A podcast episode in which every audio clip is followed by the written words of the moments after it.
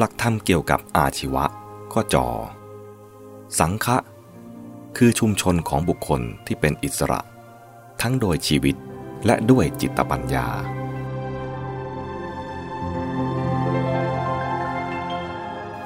สังฆะคือสงฆ์เป็นชุมชนตัวอย่างของชีวิตที่พึ่งอาศัยวัตถุน้อยที่สุด หรือเป็นอิสระจากวัตถุมากที่สุด ทั้งนี้เกี่ยวพันกับเงื่อนไขทางสังคม พื่อฝึกพระภิกษุให้สามารถมีชีวิตเช่นนั้นอย่างหนึ่ง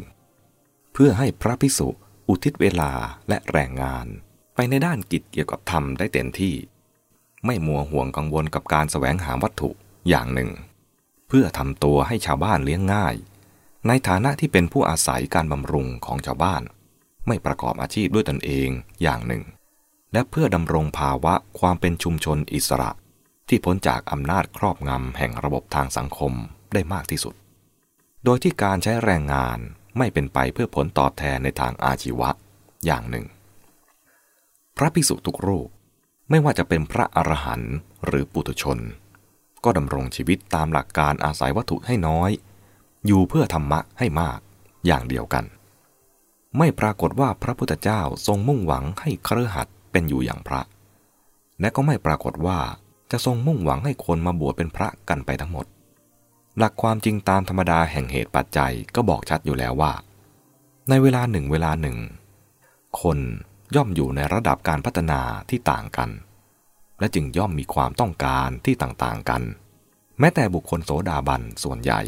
หรืออย่างน้อยจำนวนมากมาย ก็ครองเรือนอยู่กับครอบครัวที่บ้าน สาระของหลักการนี้ น่าจะได้แก่ การให้มีชุมชนอิสระ ซ้อนอยู่ในสังคมใหญ่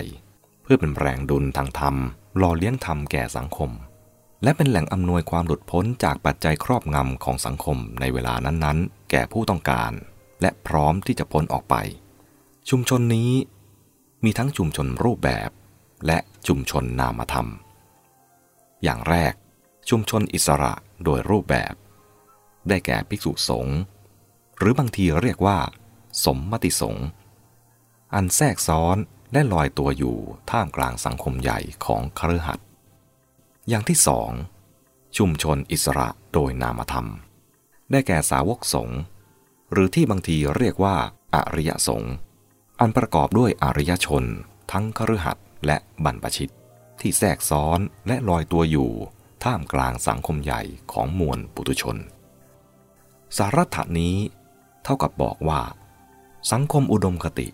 ไม่ใช่สังคมที่มนุษย์ทั้งหลายเป็นอย่างหนึ่งอย่างเดียวกัน และสังคมเช่นนั้นเป็นไปไม่ได้ แต่สังคมอุดมคติ เป็นสังคมที่มนุษย์ผู้มีพัฒนาการทางจิตปัญญา แม้จะแตกต่างกัน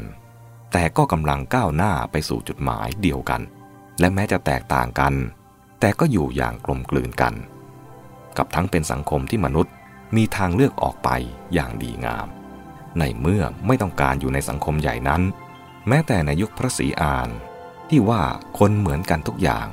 ก็ยังมีภิกษุสงฆ์เป็นชุมชนอิสระโดยรูปแบบเช่นเดียวกัน